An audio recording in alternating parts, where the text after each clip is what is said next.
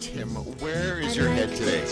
This is like the perfect Buddhist Jesus song. This is like the combo song? Yeah. Remember, it's supposed to be a cage match here Jesus versus Buddha, you know? What do you think? Well, yeah. I could have played Jesus Freak by uh, DC Talk. Maybe. No, no, that's just irritating. All right. And I'm You- thirsty for some Coke. So. You are you are listening to the Drew Marshall Show, and uh, I am quite happy about what is about to happen because uh, the the straight up question of what is the difference between Jesus and Buddha has never been that directly discussed on this show before.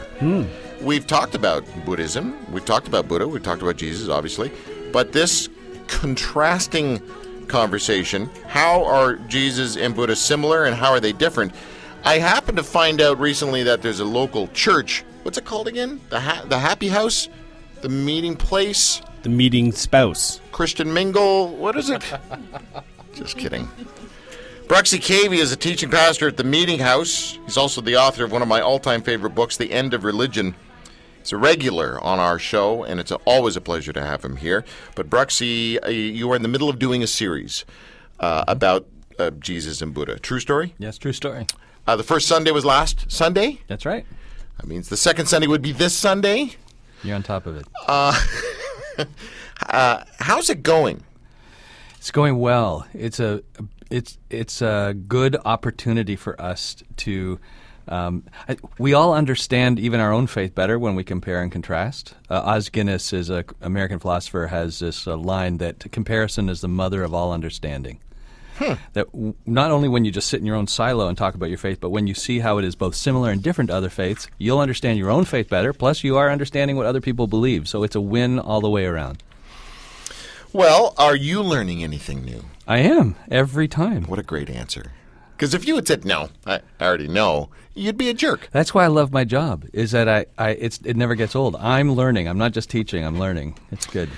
Also in the studio is Dr. Rose Zacharias Meter. She is the host of Intersection, where real life and faith collide. Uh, Rose, if you were to sort of say between one and ten, what would be your overall general knowledge of Buddhism? Oh gosh. Oh, I I'd love to learn more. Yeah. So mm, on the like two to five scale, and maybe closer to the three. Okay. Yeah, three out of ten. All right. Well, good thing we have a couple of people joining us on the show today. Uh, our very good friend, who's been on the show numerous times, Robert Thurman, or as the cool kids call him, Bob Thurman. Uh, first American ordained Tibetan monk, world renowned Buddhist scholar, bobthurman.com. There's so much to talk about when it comes to, to Bob Thurman. Uh, Bob, I want to thank you for your patience. We were a little late today. How are you? What are you in the middle of right now? Oh, that's okay. I'm uh, very happy. I'm actually in Boston at a Tibetan cultural and spiritual center, and I was uh, I'm giving my I just finished my second talk of the day to some young Tibetan uh, refugee kids who are they're actually born in America, but they're from some of the exiled Tibetan families. And I was giving them a little bit of a pep talk about their own culture, their own peaceful and spiritual culture because of course they're going to American schools, and it's not a very big community here in Boston of exiled Tibetans. And um, but they're so sweet and kind. I had a, I had fun with them, Oh, good. and um, I giving and so that's that's what I'm doing. I'm well. I'm retiring from academic teaching, and I'm still writing and doing different things. And I'm very happy to hear those nice things that uh, the minister said, who was just holding the meeting part, about how I especially like what he said about when he teaches, he learns.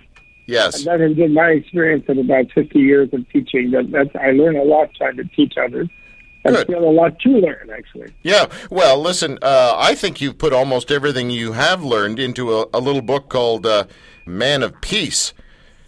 Is, is Uh, this is this not the gra- that's the graphic novel about the uh, the life of His Holiness Dalai Lama, correct? That's right. It's based on all of his autobiographies and some other biographies and my personal knowledge of him for the last 54 years, and um, presenting him in a way that he wouldn't present himself, in the sense of showing a little bit his heroic qualities of being a, li- a living Gandhi or Martin Luther King or what have you, someone who has been reacting to violence against his Tibetan people by Chinese Communist government and rem- and insisting on nonviolent response, and uh, and, and still walking his talk of seeking dialogue and reconciliation rather than calling for vengeance. Right. So he's uh, it, uh, it presents him in a more heroic way than he presents himself, but it's based on his own narratives about um, what's happened, you know, in all of his uh, world adventures for 83 years. Okay. All right. And Well, it, was a great, it was a great it was a great honor to do it. Actually, I really enjoyed doing it with several other people and the artists, of course, who have to make the graphic novel. You know. well. Listen, So I, it- it- I, it I know, I. I know that Bruxy sitting beside me is a bit of a nerd. True story, Bruxy. Yes. Yes. D- Have you? Do you own comic books, Bruxy? I probably do. Yes, you would have loved this. I should have saved this for you. We gave it away as a big radio giveaway the last time we had Bob on the show. I would like to officially introduce the two of you Bob Thurman, Bruxy Cavey. Bob, it's a privilege to meet you.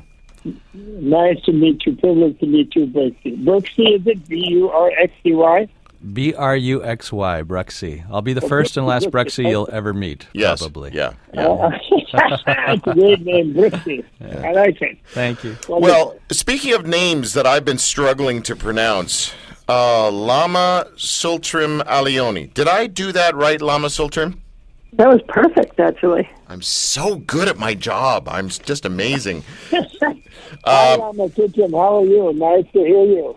Good, Bob. How are you? Excuse me, I'm running the radio show here. You guys aren't supposed to talk to each other. Come on. Uh, Okay. Lama Tsultrim Allione is founder and, and resident Lama of Tara Mandala, located outside Boulder, Colorado. She traveled to India in her late teens, and at the age of 22, was the first Western woman to be ordained as a Buddhist nun. After living in the Himalayan region for several years, she returned her uh, her vows and became the mother of three while continuing to study and practice Buddhism. And she has been awarded the International Outstanding Woman in Buddhism award by a panel of distinguished scholars and practitioners in Bangkok, Thailand. She is the author of Women of Wisdom and Feeding Your Demons, and her new book, Wisdom Rising A Journey into the Mandala of the Empowered Feminine, will be released May 1st and is available on Amazon for a pre order. Uh, Lama Tsultrim, uh, this is Bruxy Cavey. Bruxy is not only a teaching pastor of a, of a church that seems to be pretty cool, but Bruxy is probably one of the best communicators I've ever heard, and the reason is is because it's his authenticity, and he is, as I described to both of you in my emails, he is actually a man of peace. As a matter of fact, it's irritating how much of a man of peace he is. so, uh, so Lama Tsultrim, this is Bruxy Cavey. Hi. Hi. Lovely to meet you. Thank you. So, uh, uh, Lama Tsultrim, I'd actually like to start with you first. If you, by the way, someone's is, is is there a fire alarm going off in the background? I hear a ringing in someone's place. Lama Tsultrim, is that in the background at your place? No, I'm in the middle of nowhere, and there's no fire alarms here. Bob, are you? Is there any any ringing going on at your place? Not, not that I know of. I don't hear it. Oh well, well, well. We'll have to put up with it. It's a weird connection. So, Lama Tsultrim, uh, as far as the ears of the Christians that you you would have at this very moment, uh, what what would you like? Uh, you know, thousands and thousands of Christians to actually know about Buddhism that you think has been misperceived over the years. Well, I don't know about misperception, but I think there's a lot of similarities in what Christ taught and what the Buddha taught, which is always a good place to start in terms of compassion, empathy, and putting others before oneself, turning the other cheek, and that sort of teaching is really integral part of Buddhism. I think one of the differences is perhaps that Buddhism is not theistic. There's no belief in God in in the Buddhist in what the Buddha taught. And yet the Buddha taught a path of inquiry, really inquiry into the nature of reality. And the process of that inquiry is mainly through meditation. So the meditative path is key to Buddhism. There is extremely highly developed Buddhist philosophy. Uh, so it's not merely meditation, but the path of presence or presencing an inquiry really into the nature of our own being, into who we are, what we are, what our minds are, what reality is or what it isn't. That's really key in the in the Buddhist teaching. So it's based less on belief or faith than on inquiry into ourselves. And the Buddha said there's 84,000 different paths for each being to find their own way. And so it's not a prescribed path where you everyone does this, but it's really finding the right skillful means to bring each person to their own Buddha nature, which is you could say the Buddha inside everyone, which I think we could also say the Christ in everyone. Right, right. Okay. There is that enlightened nature in all of us, and our path is to bring that forth. Right. Okay, uh, Bruxy, I, I, I really actually want to just, I would like to just leave the room and let you take the rest of the interview here, but that that would be weird. Um, so I just listened to Lama Tsultrim, and what she said would indicate to me that one can be a Christian and a Buddhist if Buddhists don't believe that there is a, you know, they're not theists, so therefore they don't believe there's a God. If I heard that right, then Right. could could there be? And I'm going to just go with Bruxy in this one because I, well, actually, sorry, Lama Tsultrim. Let me ask you just very briefly, yes or no? Could someone be a Christian and a Buddhist? I think in many ways, yes. Okay. Now I have a feeling that Bruxy might might feel differently. Do you feel differently? Sure. Well, and, and she qualified that by saying in, many ways. There's probably many practices and many values of peace and simplicity and compassion that overlap. If you think of a Venn diagram, there's a lot of overlap between Christianity and Buddhism, between Jesus specifically and the Buddha, that that we can celebrate and we can learn from and and have a fruitful dialogue on. I think also it would be it would be uh, an honest admission to say that, like a Venn diagram, there are significant areas where they're just different. And one of the beauties of that is that we can model, as spiritual leaders, we can model a respect and a desire to, to have fruitful dialogue, even while we have significant differences as well, mm-hmm. because people out in the real world need, need role models for conversations that aren't always agreeable and how to do that well. Sometimes within interfaith dialogue, there is a pressing towards only focusing on what we have in common, so that what what that can suggest is that we have such a fragile unity and a fragile peace between us that if we were to talk about any area of disagreement, Ooh, might fall right, apart. we might fall apart. But Yep. so what I do think that we we can role model both is f- finding the similarities, celebrating those, partnering together in many ways, and then also modeling for others how we can completely disagree about things, but do so with charity and respect, because people need to see that modeled, because that's the conversation they're going to be having at the workplace and Right. on Twitter, et cetera. Yeah, yeah. Okay. So, Bruxy, what I, if you don't mind, could you ask, go right into like the, you knew you were going to talk to Bob today. We we uh, talked about um, having Lama Tsultrim on uh, yesterday, and so that was kind of new to you. So you knew you were going to talk to Bob Thurman, the big Buddhist, Bob Thurman. What is something that you just want to ask him right off the bat? Because you're teaching this big series at the Meeting House, Jesus and Buddha, differences and similarities. You got Bob. Oh, that's lovely.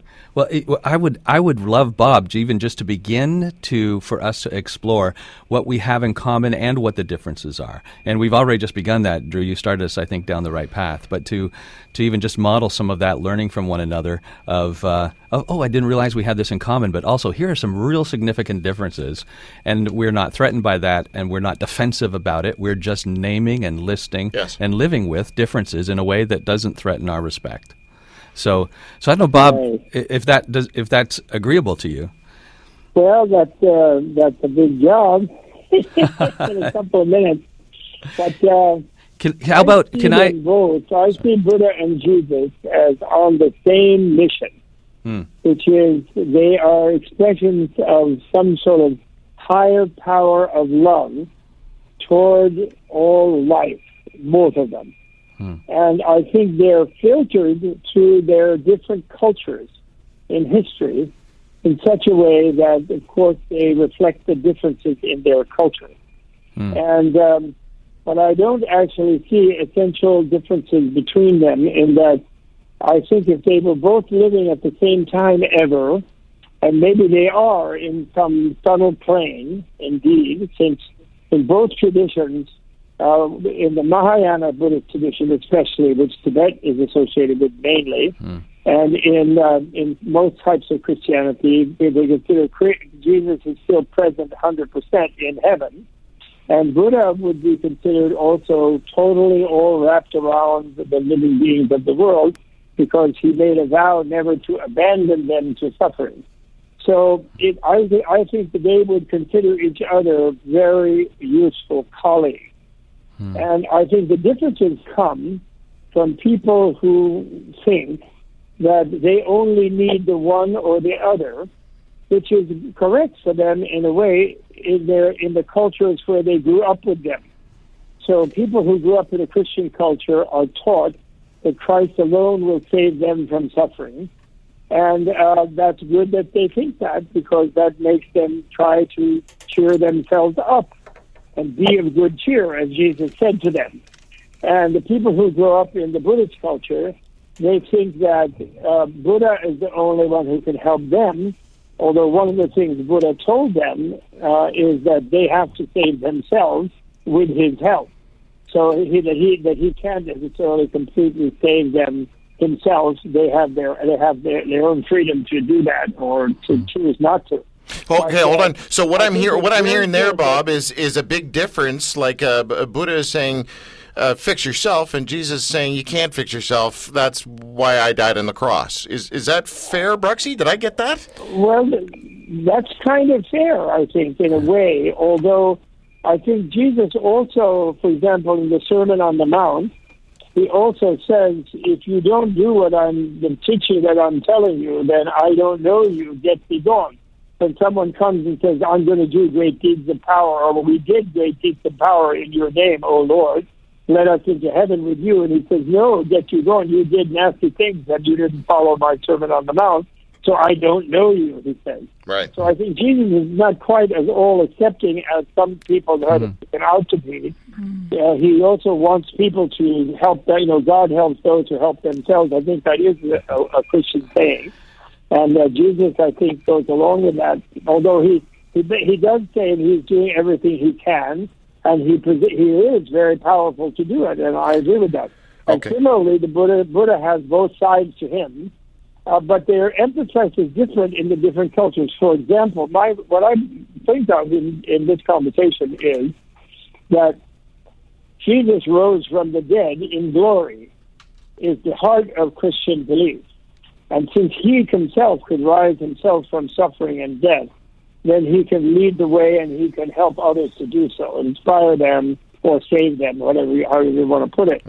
And um, but he's not so much presented as in his smiling resurrected form. I presume he was smiling actually when he rose from the dead, and he was showing happiness and glory.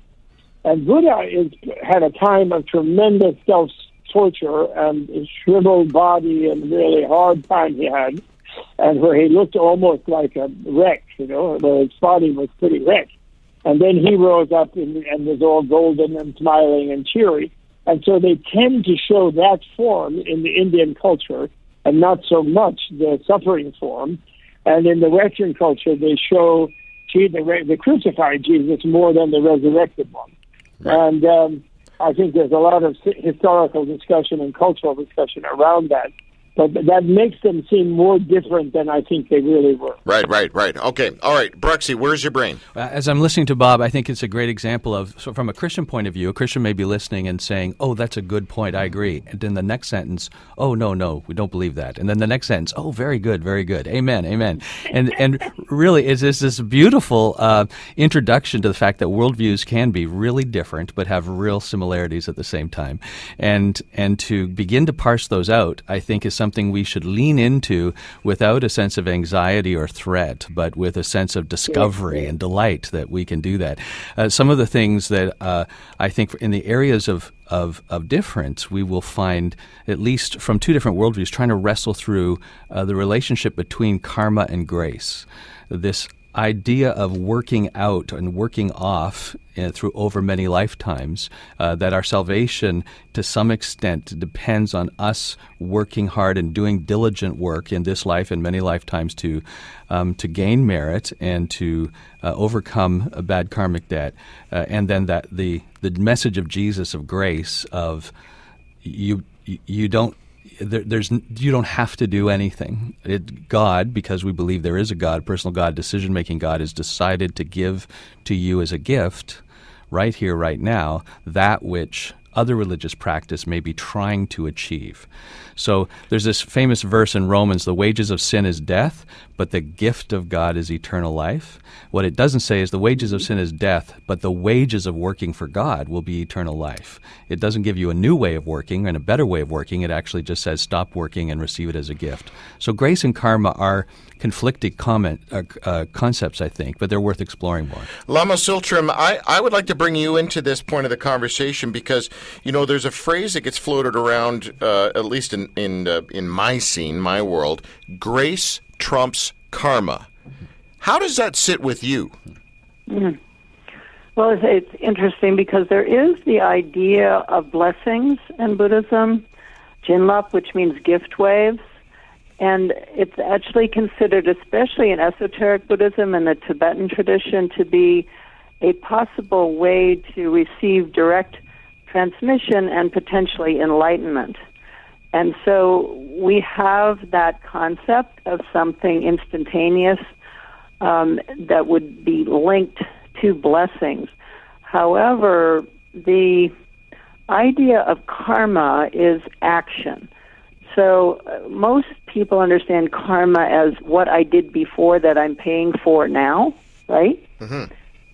But karma actually means action.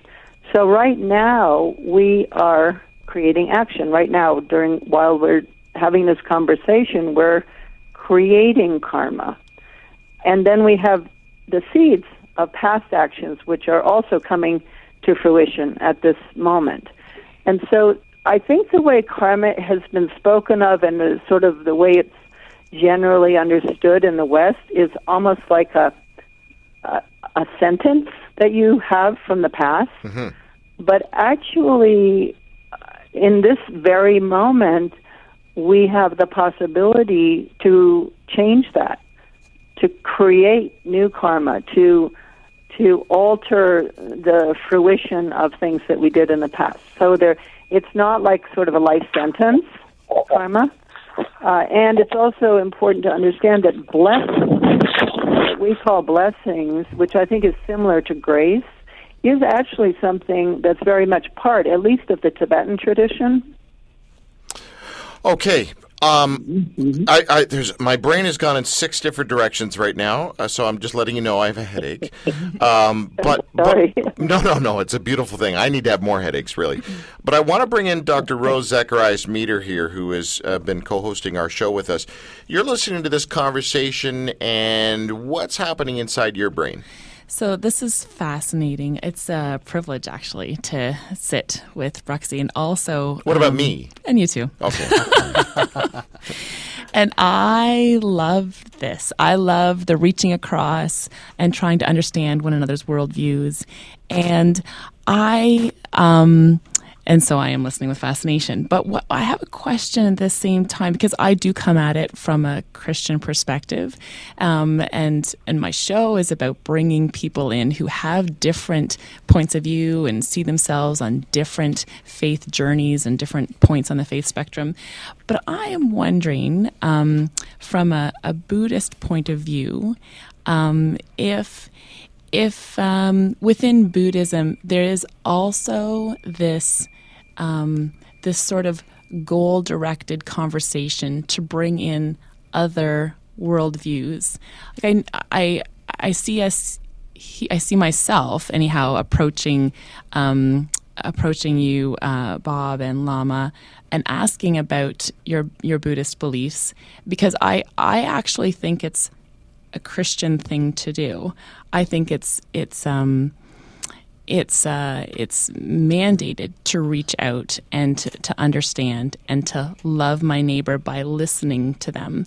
And so I'm just wondering within Buddhism, um, is there also that sense of urgency that we need to reach outside of our belief set and and understand what someone else is thinking, understand maybe what a Christian is thinking. Is that the sort of thing that you would also take time to pursue? Okay, Bob, we'll let you take that one. Uh, well, uh, I I don't know what I can do with that. I like what Lexi said about uh, Jesus doing it for you and you having to do it yourself. I think that's the care thing. Although there are forms of Buddhism, have to realize that Buddhism is a huge tradition, and I I have studied a bit of Christian different forms of Christianity. So there are different forms of both ones. That uh, there are more that emphasize the do it yourself, and there are some that emphasize that it gets done for you if you have the right thing. And there, both both traditions have those those entities within them. Uh, the the thing about um, Wilfred Cantwell Smith, a great comparative scholar of religion, a Canadian by the way, um, he used to say that the three great missionary religions in the world were Buddhism, Christianity, and Islam, in the sense that they are not uh, culture specific. That is, they don't say it's only for people from a certain culture or country, but all humans can benefit from this kind of faith or this kind of knowledge, etc.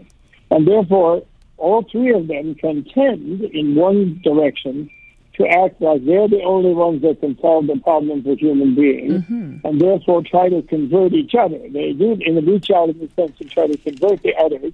They all three have a little bit tendency to do that. In, in, and then there are versions of all three where they feel that, as one uh, Christian theologian told me once, uh, God has absolute power, so he can reach and save human beings any way he wants. I can't tell him what to do. I like, which I kind of like that because it made for a tolerance of other traditions rather than saying that they're doomed if they don't know Christ. And um, so there are both varieties, I think, in that respect as well. And I think in the modern period, we have to take responsibility as representatives or students or aspirants to any of these different traditions. Hmm. And we have to, I think, go beyond the competitive tendency of missionary religion. And we have to genuinely listen to each other. And what I would hope, and I know that Dalai Lama does, he feels that people should be able to reach the goal of grace, as the Brexit put it, or liberation, as the Buddhist would put it, freedom from suffering.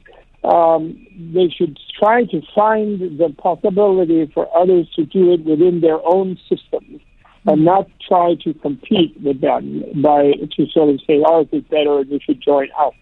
And uh, because the modern situation, I think, has brought everything into such a convergence that we basically need to change any attitude that would say that only our way is the way, and otherwise there's only a highway down. And all three traditions can have versions that will act like that. And I love the Dalai Lama uh, in his effort to try to avoid that and try to have people really stick to their own tradition, but see and learn from each other what they're doing that will benefit their benefit their tradition. I think that's that's the ideal for me. You know, and it's not necessarily it may be something new for all of the traditions to really do that. Right, right. And, but I find that very inspiring. Okay. All right. Um, Thank you. Bruxy, mm, I want to lead you into a, an aspect of this conversation that I'm. Uh, I think I'm going to sound like a jerk about, and so I need you to help me sound like less of a jerk when I'm finished with this question. Okay, you say your jerky way, and Okay. then I'll translate. Okay. it goes a little something like this. Yeah. Everyone loves Buddha. Everyone loves Buddhists. Uh, Facebook posts. Everybody, ooh, quoting Buddha, quoting Buddha. I don't see anybody quoting Jesus these days, unless they're, you know, you know, evangelical Christians trying to save people with Yes. pictures of Jesus and little nice little quotes and stuff. But it seems like Buddha is cool and Jesus is not. Yes. these days. Yes. Are you rolling with that? Yes, I, I understand what you're saying. I don't, that doesn't need any translation. I think you're, sa- you're that's a great observation. Drew's jerkway works. Okay. All right. and, and and it is worthwhile. It's worthwhile for us admitting where we are and when we are in history, in the history of the world. We are living in the West, where Christianity has been the dominant, influential religion, and not always in good ways, for centuries. And so Christianity has had its day, and in some ways has left a scar, has left some wounds in our culture, and so it is. It is true, and understandably so, that for many people within the West, Christianity is is the religion that's crossed off the list, and they're saying, "Okay, been there, done that." As a as a society, we've been there, done that, and it's it's been a mixed bag. Let me look elsewhere, and so the the spiritual search for spiritual seekers will often start anywhere but Jesus. Yeah. And you know, in the first, I've heard it said that in the first century, Christianity had an uphill climb because it was a new religion. But in the 21st century, we are a failed religion.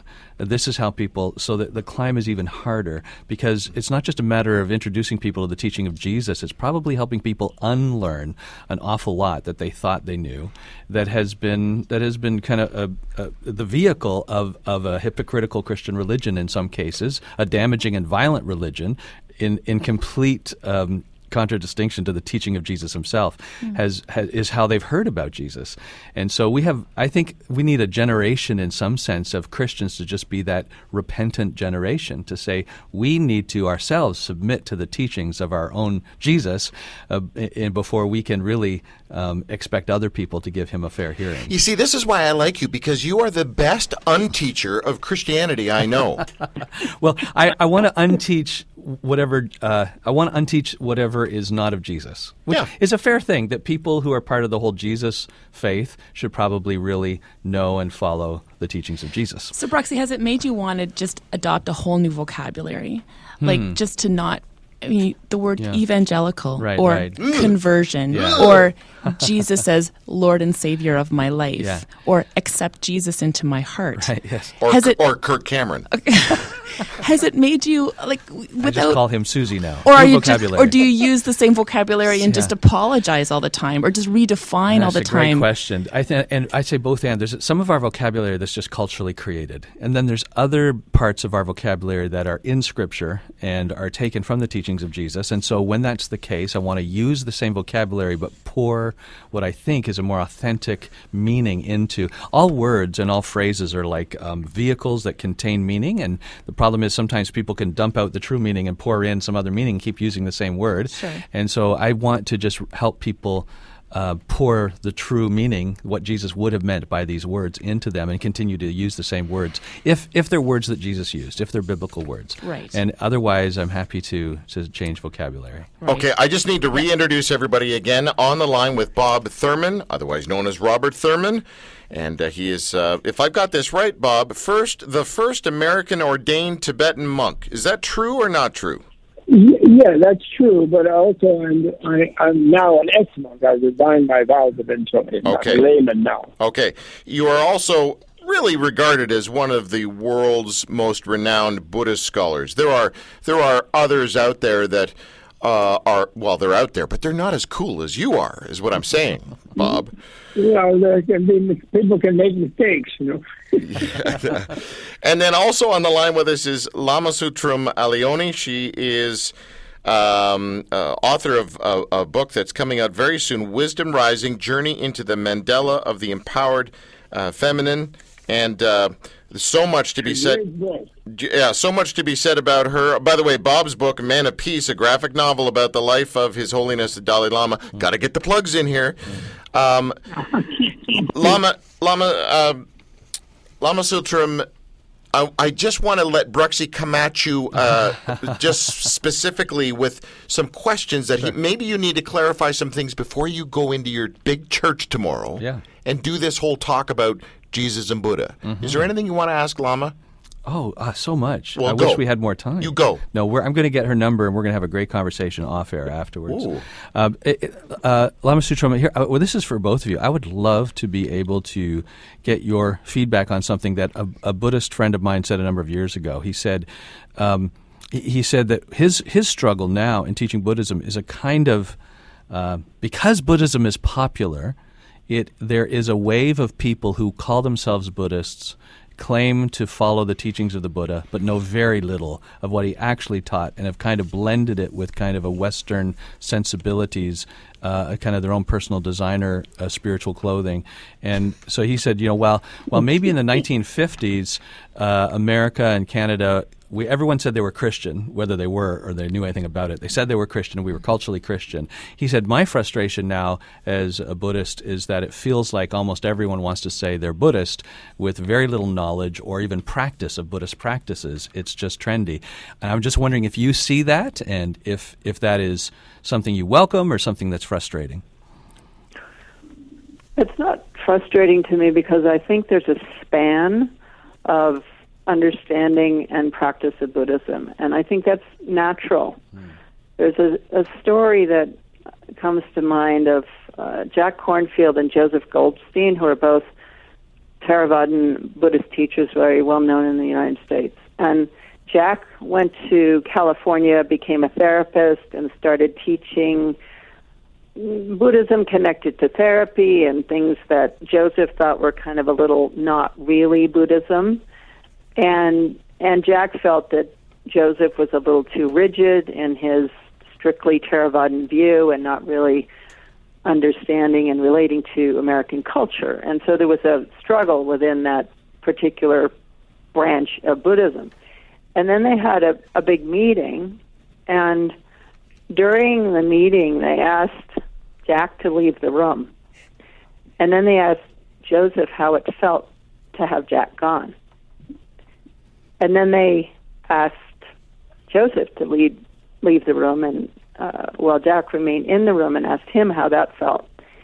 And they both felt that the fact that for for Joseph, the fact that Jack was kind of out there on the edge and experimenting with things like mindfulness in a secular way or psychology and Buddhism and so on, allowed Joseph to hold his more traditional, strict Buddhist practice and, and teaching, and vice versa.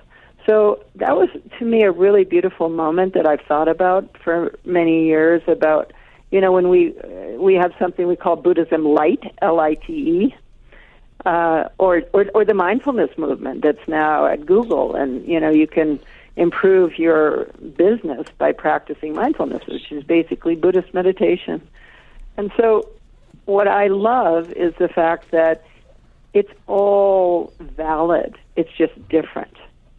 And so I'm not worried about trendy Buddhists because I know that there are very serious Buddhists practicing that's kind of allowing that edge to occur and vice versa. That's really interesting. I appreciate that. I, and I, I wonder, too, if that even is representative of our different worldviews in that uh, Buddhism, if I'm if I'm understanding correctly, has a, a, teaching that to the degree someone applies, they will have greater success. Um, but any application is good application, uh, and, and, within Christianity, because we have such personhood at the center, and we have a relationship and a uh, we have a, a named person in history, Jesus, that we are saying we're following. That to say we're following Jesus and not follow him is it, it, creates a relational disconnect, so that hypocrisy becomes more of an issue from a Christian perspective. Uh, if, if we're we're betraying a covenant with a person more than just a, a teaching that's left open for people to apply to the degree that that fits their where they're at spiritually at that time. So, hypocrisy may be a greater a greater um, uh, sensitivity and critique within the Christian Christian tradition. Lama Tsultrim, your response to that? Yes, I, I think that that sounds right. Uh, in the sense that the Buddha really he taught a path. In fact, toward the end of his life, he he really emphasized that his followers should not be following him. Mm. They should be following what he taught, mm-hmm. and that that they would each discover their path by doing that. He really and he said depend on the sangha, depend on the the community of of the spiritual community, not on me. Hmm. And it, and if I've taught you well, you will be able to take what I've taught and apply it into your own life. So he wasn't emphasizing a dependence on him or a relationship with him in that sense. There's certainly, you know, in Buddhism we take refuge in the Buddha. we take refuge, yes, the historical Buddha who lived and so on, but it's also the idea, the Buddha within ourselves and our own potential of awakening. Okay, uh, there are there are things that I need to say right now. Uh, the reason I need to say them is because we're at the end of our show, and that sucks. It's just brutal that we have to be at the end of our show. So here's what I want to have happen, Lama. Tsultrim. I want, if you'll accept my invitation, it's really awkward to invite someone on air because what are they going to say? No on air? I guess you can if you want, but I want you to come back, just you and me. I want to talk about your book when we come back. Would you mind looking into your schedule and talking with your people and have your people contact my people and get you back on the show? Would you mind coming back? That would be delightful. Thank you. I would love to just because there's so many questions I have just about your book. Uh, so that that's the first thing I need to say. Number two, Bob, with your permission, and I know you know I'm throwing you under the bus on air here, but I know that Bruxy wants to talk to you a little bit more, mano a mano, or however you say it. Uh, um, could I connect the two of you uh, afterwards? Would that be okay, Bob? Sure, sure, that's fine. See, you got you got to ask this stuff on air. You know, you got to say it on air. Yeah. Um, no, because he's if he's going to teach a whole bunch of Jesus people stuff about the con- difference between Buddha and Jesus, he's got to talk to you, man. Okay, and uh, and Lama Sutra, Okay, I, well, well, yes, yes. Uh, Bruxy needs to do a little more work, and I need a little more grapes, so we can have a good exchange. okay, all right, all right, That's good. good, good stuff, good stuff. All right, listen, uh, we got to say goodbye to everybody. Thank you very, very much for joining us. At the end of 45 minutes of conversation, it still feels like it's not enough. Robert Thurman, thank you again, sir, Bob. I really appreciate your time, and La- Lama Thank Tsultrim. you, no problem. So such a pleasure to chat with you, Lama Tsultrim. Thank you. Bye bye. Bye bye. Bye. Bye to both of you. Bye, everybody. Bye. Bye. Bye-bye. Bye. Bye, All right. They were all just like Canadians running into each other. sorry, sorry, Saturday sorry. Night Live commer- uh, show. Bye bye. Bye bye. Bye bye. bye. Bye. Um, Brooks, dude, thank you. I know you just risked your life coming into this uh, through the ice storm to talk to this, but I, I hope that there will be further connections, and I know I know there will be with these. This is exciting stuff. I live for this kind of stuff. So thank you, Drew. Bruxy.com is the website. Of course, the meetinghouse.com is the other website. Go to one of the services tomorrow. There's many different, what do you call them, uh, satellite campuses, or you can go to the big one in Oakville, whatever you want. Or listen to the podcast. If if the weather's bad, then Yeah, do that, do that. And of course, uh, a special thanks uh, to Dr. Rose Zacharias Meter, host of Intersection, where real life and faith collide. Thank you so much for being here today. Awesome. Yeah, Thanks. appreciate it. Thanks, Thanks for tuning in, folks. We'll be back next week. Stay with us next week.